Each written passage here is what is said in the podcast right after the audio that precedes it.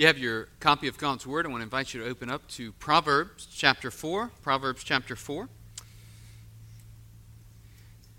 Today, in honor of Father's Day, we are looking at a message geared specifically toward fathers, though it, it can be applied and should be applied to all of our lives as, uh, as Christians. But uh, the title of the sermon today is A Father's Day Gift, and it's the fourth chapter of Proverbs. Before we read the text, would you join me in prayer? Let's pray together.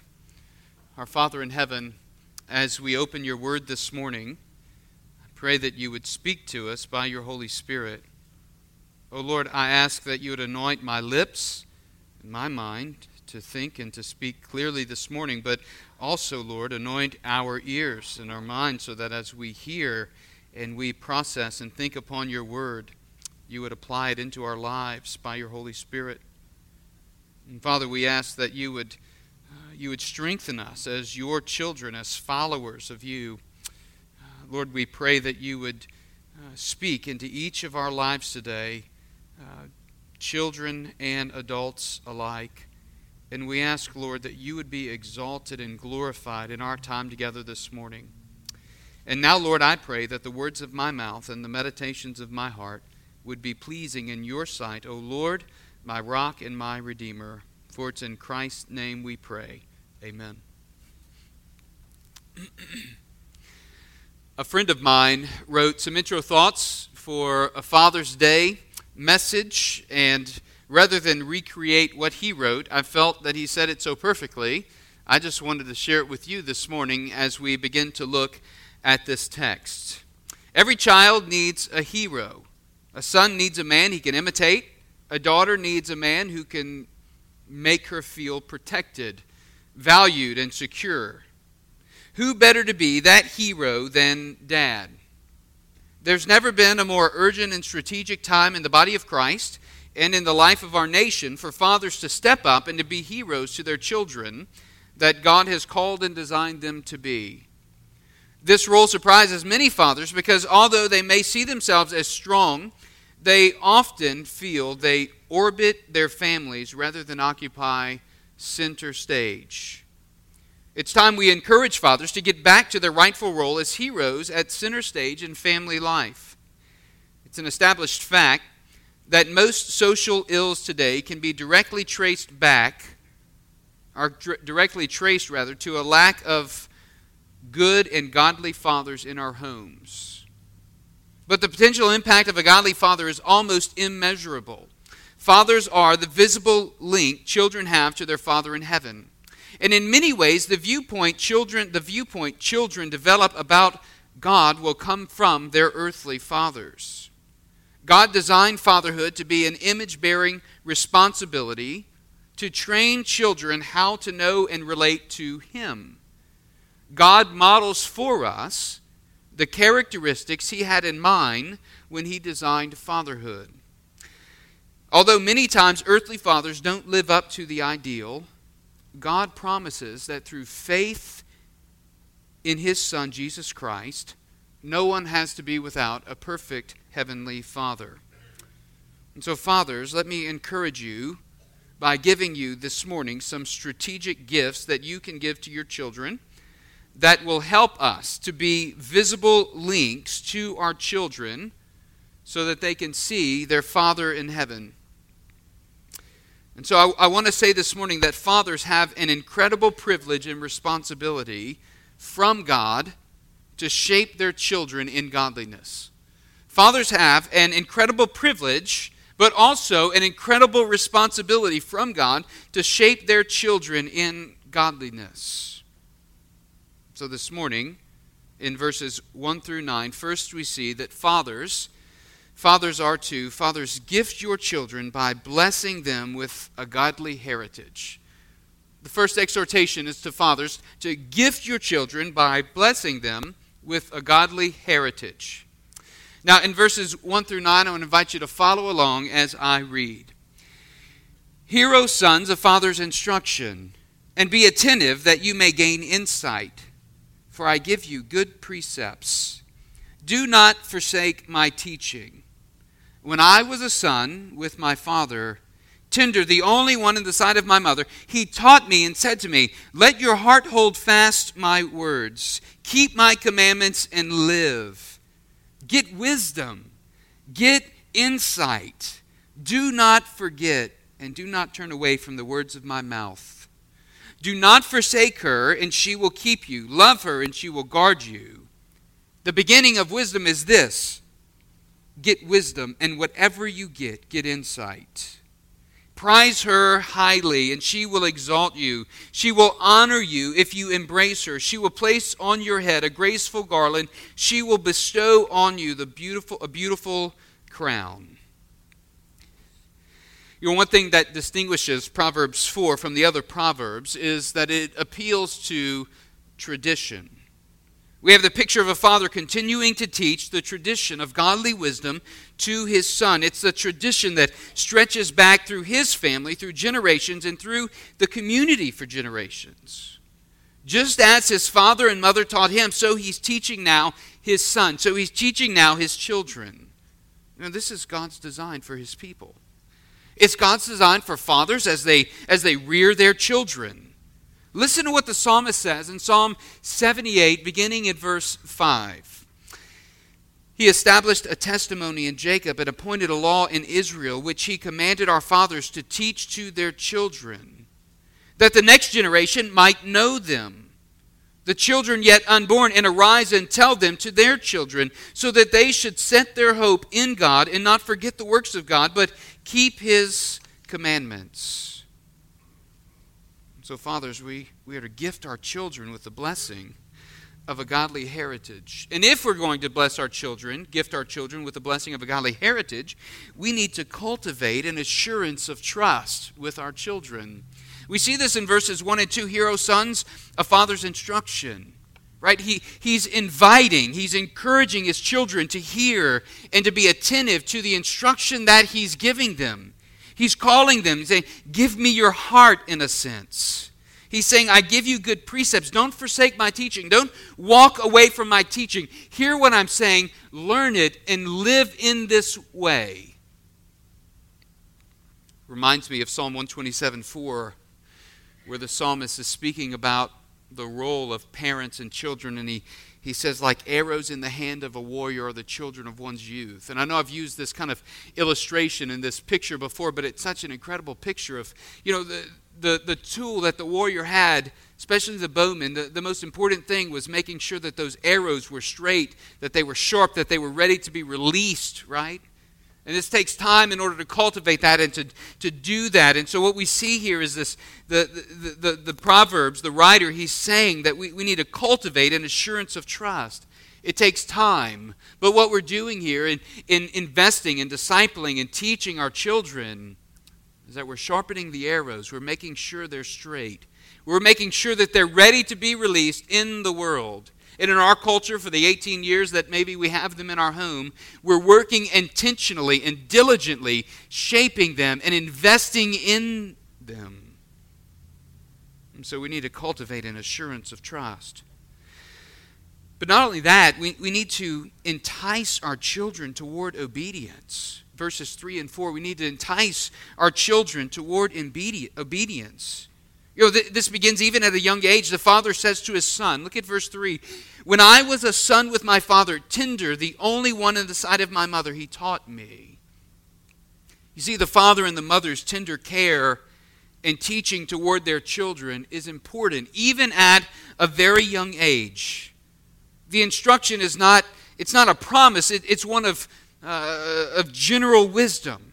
Trust me with your heart. Take these words to heart.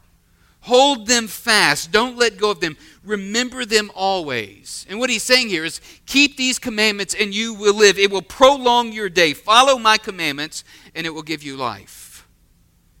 And so we entice our children toward obedience really by giving them a picture of the beauty of acquiring wisdom.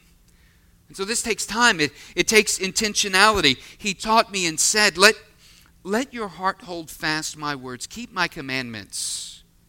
Now, get this. In, in, verse 4, the writer, the father, is saying to his son, Here's what my father said. Your grandfather, here's what he told me. And from, from like the second half of verse 4, 4b, you might say, all the way through verse 9, here's the instruction that's being passed on from the father to the son that has come from the grandfather and even from generations before.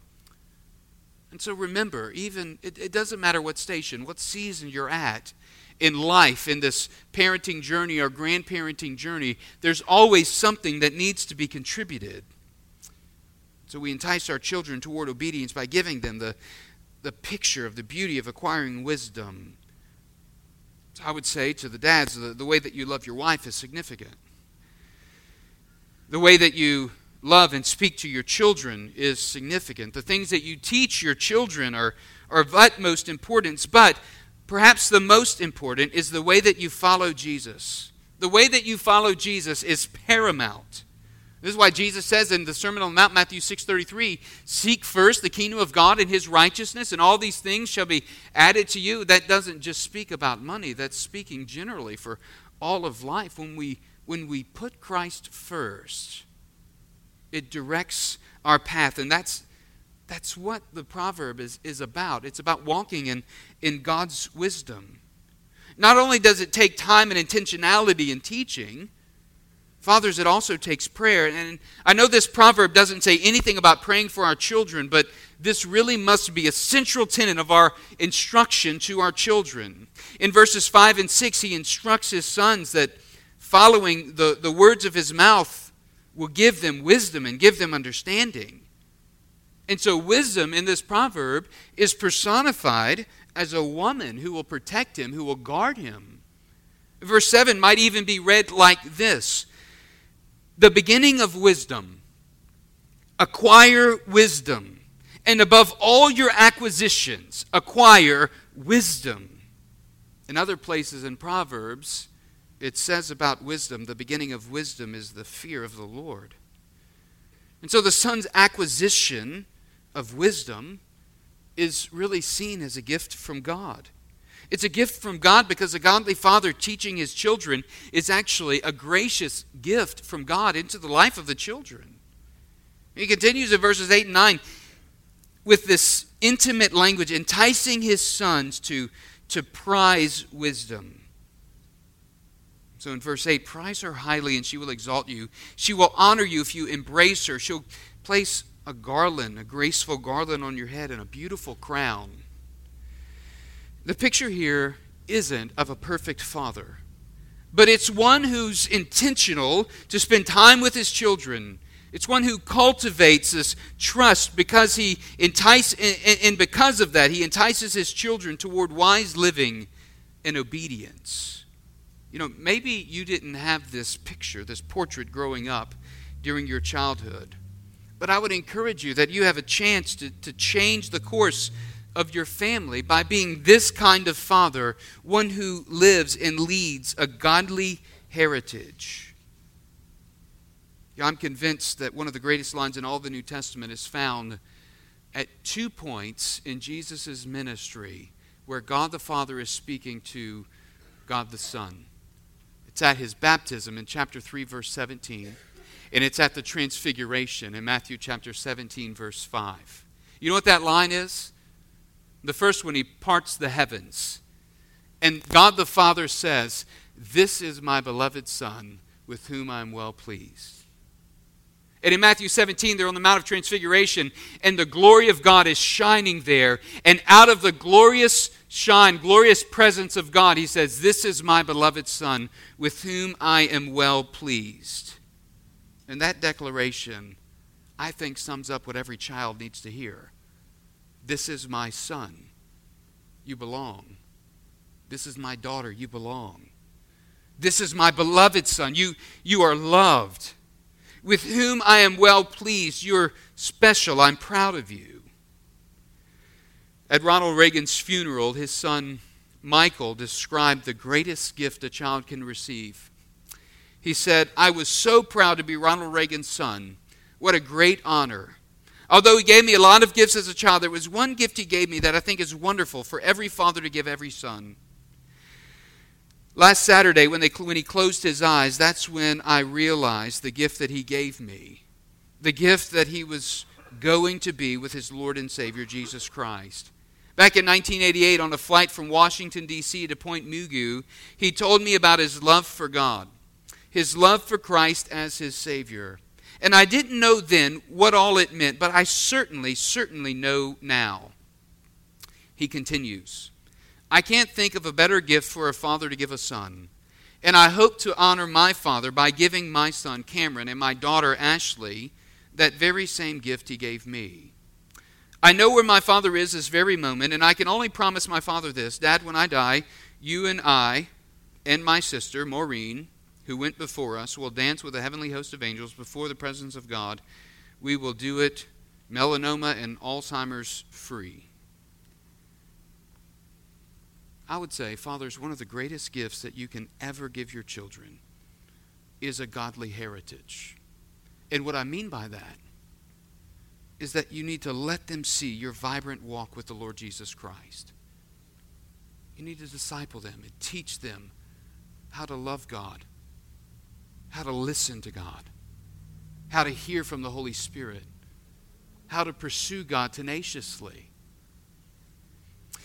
Well, secondly, this morning, fathers, I want to exhort you to gift your children by teaching them to walk in the way of wisdom. To walk in the way of wisdom verses 10 through 19, we see kind of the second section, and that's what is the father's exhorting his children to do. And if we're going to do that, first we need to lead them. Lead them to know Jesus Christ. In verses 10 and 11, he says, Hear, my son, and accept my words, that the years of your life may be many. I've taught you the way of wisdom, I've led you in the paths of uprightness. You know, what decent father doesn't want what's best for his children? And in verse 10, the father exhorts his son once again to accept his word so that he might live a long life. And he says in verse 11, I've taught you the ways of wisdom. I've led you in this path of, of uprightness. The Father is saying, Not only have I taught you with my words, I've actually shown you with my life. I've lived it out, I've demonstrated it. I've shown you how choosing wisdom over folly makes you to walk on smooth paths verses 12 and 13. When you walk, your step will not be hampered. And if you run, you will not stumble. Keep hold of instruction. Do not let go. Guard her, for she is your life. I said before, and I'll say again wisdom isn't, isn't a once for all decision, it involves a lifetime of commitment and recommitment. Remaining on the straight path is more difficult and oftentimes less enticing than the wicked path. But here's what it does it eases the burden of life. And wisdom, wisdom is worth the pursuit because it leads to life. Walking in the way of wisdom fills our days with happiness and with joy. And so the wisdom that Proverbs speaks about is that of walking uprightly before God. As New Testament believers, we're encouraged by Jesus himself to turn to Him in this life and to find rest for our weary souls as we walk the narrow path and follow God's wisdom. Think about what Jesus says in Matthew 11 28. He says, Come to me, all who labor and are heavy laden, right? And I will give you what? Rest. Take my yoke upon you and learn from me, for I am gentle and, and humble in heart, and find rest for your souls. For my yoke is easy and my burden is light. You see, walking in God's wisdom, it's certainly not the easy path, but it's the most fruitful, it's the most rewarding, it's the most satisfying, and it's full of joy we must teach our children to be discerning. We must teach them to be wise, how, how to listen to the Holy Spirit, how to read the Scripture, how to listen, listen to the, the living Word of God. We do this as we lead them. But not only do we lead them, we need to warn them. We need to warn them. Warn them that the way of wisdom is the narrow path that leads to life, and consequently, the way of wickedness is the wide path that leads to death. You know, we often hear testimonies of those who have been delivered out of a lifestyle of addiction, addiction to drugs or alcohol, delivered from a lifestyle of addiction to, to pornography, those who have been wrapped up in an immoral lifestyle. And, and we think, when we hear this, we think, what a powerful story of God's grace. And it is. It's a powerful story of God's grace and God's deliverance in that person's life. But the greatest and most powerful story is the one who, by God's grace, has been kept from those experiences because they've walked in the way of God's wisdom. They've followed God's path. That's the greater story. That's the greater testimony. And that's what the writer of Proverbs is getting at here guarding our children, the father investing in the children investing in his sons, teaching them the right way, the godly way, the way of walking in wisdom. Students and children, if, if you speak with those who have been delivered from bondage and addiction from an ungodly lifestyle, you'll quickly learn that they have many, many regrets in life. They've lost close friends, they've done and experienced terrible things, they've been trapped in degrading sin. Many of them, though saved, still live with the consequences of terrible choices that they made when they were younger drugs, alcohol abuse, sex outside of marriage, and so many more. All have the allure of worldly attraction. They all have the enticement of promising satisfaction they actually are going down the path of the wicked. And in the end, all they do is lead to a lonely and dark place. They mess us up. They turn our lives upside down. They wreak havoc in our lives for years to come. And so the warning first comes in verse 2. Look, he says, For I give you good precepts. Do not forsake my teaching. And then we see it again in verse 14, another warning. Do not enter the path of the wicked, and do not walk in the way of the evil. Verse 15, avoid it. Do not go on it. Turn away from it and pass on. Verse 16, for they cannot sleep unless they have done wrong. They are robbed of sleep unless they have made someone stumble. For they eat the bread of wickedness and drink the wine of violence. Then again in verse 19, another warning. The way of the wicked is like deep darkness. They do not know over what they stumble. You know, Jesus warns us similarly in the Sermon on the Mount. In Matthew chapter 7, verse 13, listen to what he says Enter by the narrow gate. For the gate is wide and the way is easy that leads to destruction, and those who enter by it are many. For the gate is narrow, and the way is hard that leads to life, and those who find it are few. You see, the way of wisdom is the narrow path that leads to life. The way of wisdom is found in pursuing Jesus Christ and walking in relationship to Jesus Christ. Not only do we lead them and warn them, we, we need to give them a vision. Give them a vision. Fathers, gift your children by teaching them to walk in the way of wisdom and give them a vision. He says in verse 18, But the path of the righteous is like the light of dawn, which shines brighter and brighter until full day. You know, as we walk the path of righteousness, the path becomes clearer and clearer. That's what he's saying. I don't have a video to show you of walking the path of righteousness, but I have one of kind of what he's talking about with the, the early light of dawn until rising, or the, the till the full day, or the to the, the the sunrise when we see the actual sunrise. And so I want you to take a look here at, at this video. So this is just us in the morning leaving the marina at the break of day. All right, so the sun really hasn't come up yet, it's just starting to come up. So he says here, but the path of the righteous is like the light of the dawn, which shines brighter and brighter until full day, right? And so you see the path in the beginning, and then as the sun rises, your way becomes clearer and clearer. I couldn't edit that out. Your way becomes clearer and clearer. You know, so even though we leave a, a few minutes before the sunrise, We're running through the marsh and we, we stay in wide canals before the sun comes up. But as the sun comes up and it rises, we can see clearly to navigate the smaller channels, or we can see clearly to navigate around these sandbars. Just follow me here. All right? So, unfortunately, I didn't have any pictures of us nav- or video of us navigating these smaller canals because I had to drive because they were actually really small. But it would be unwise for us to navigate some of these smaller canals without the light of day, without being able to see clearly. And so, just as the light of day is necessary to see where we're going, so it is that God's wisdom is necessary for us to navigate the path of righteousness in this world. And that's what he's saying. As we walk in this righteous path following God, the path becomes clearer and clearer. As the sun rises, it, it, it becomes clear. We're able to see more clearly.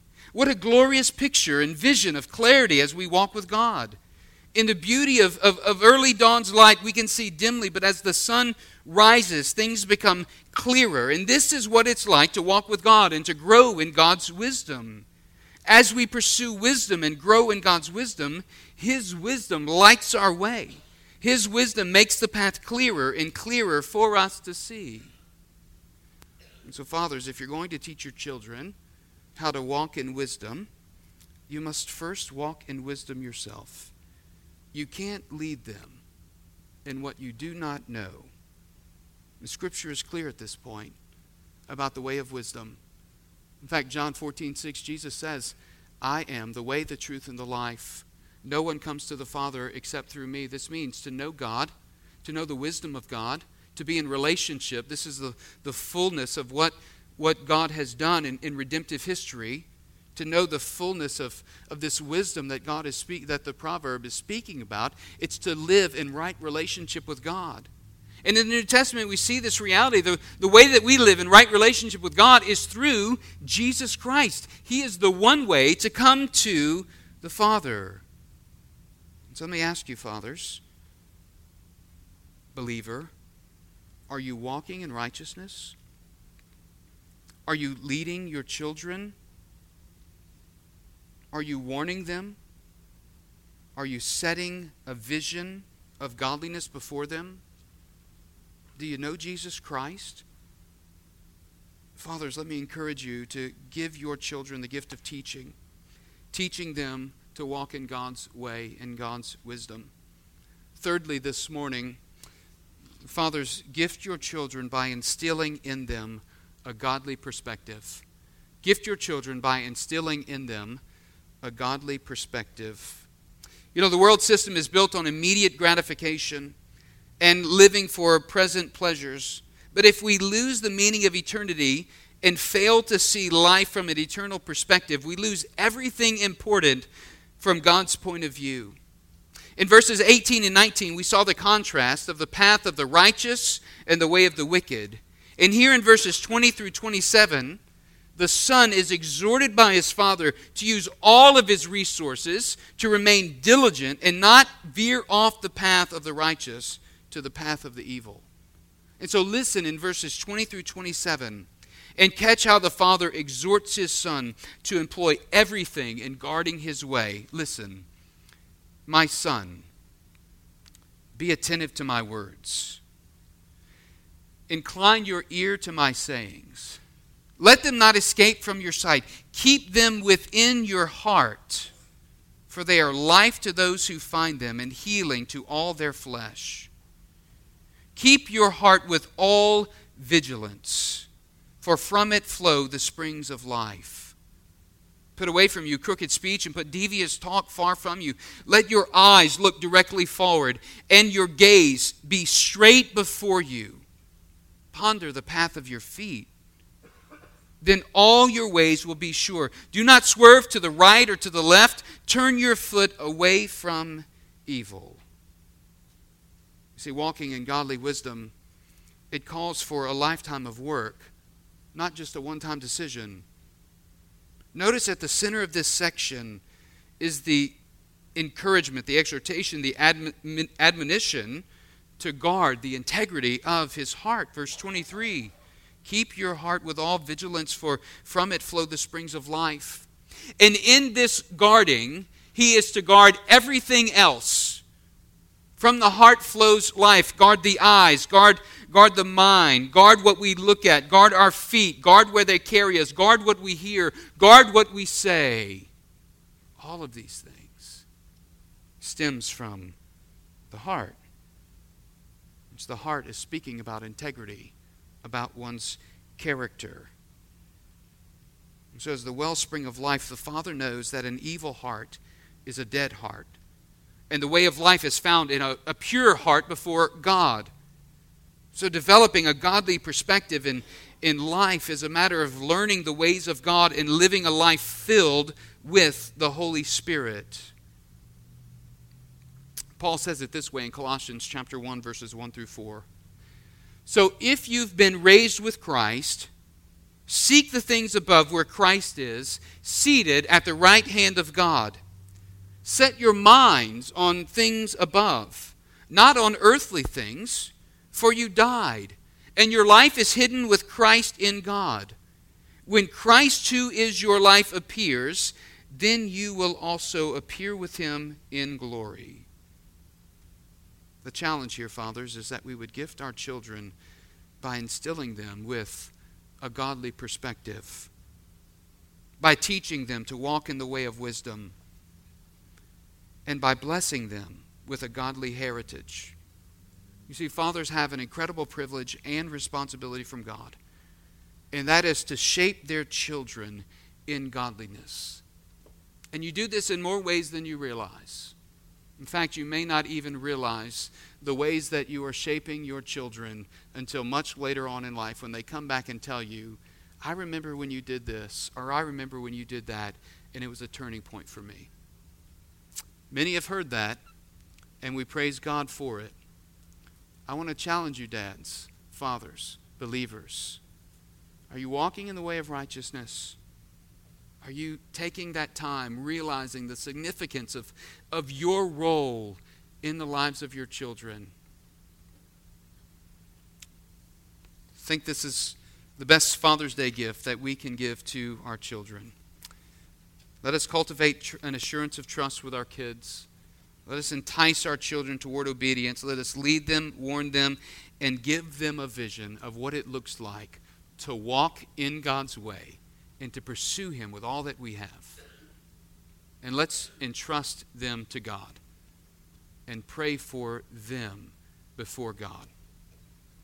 Would you pray with me? Our Father in heaven, we thank you for the wisdom and the truth of your word.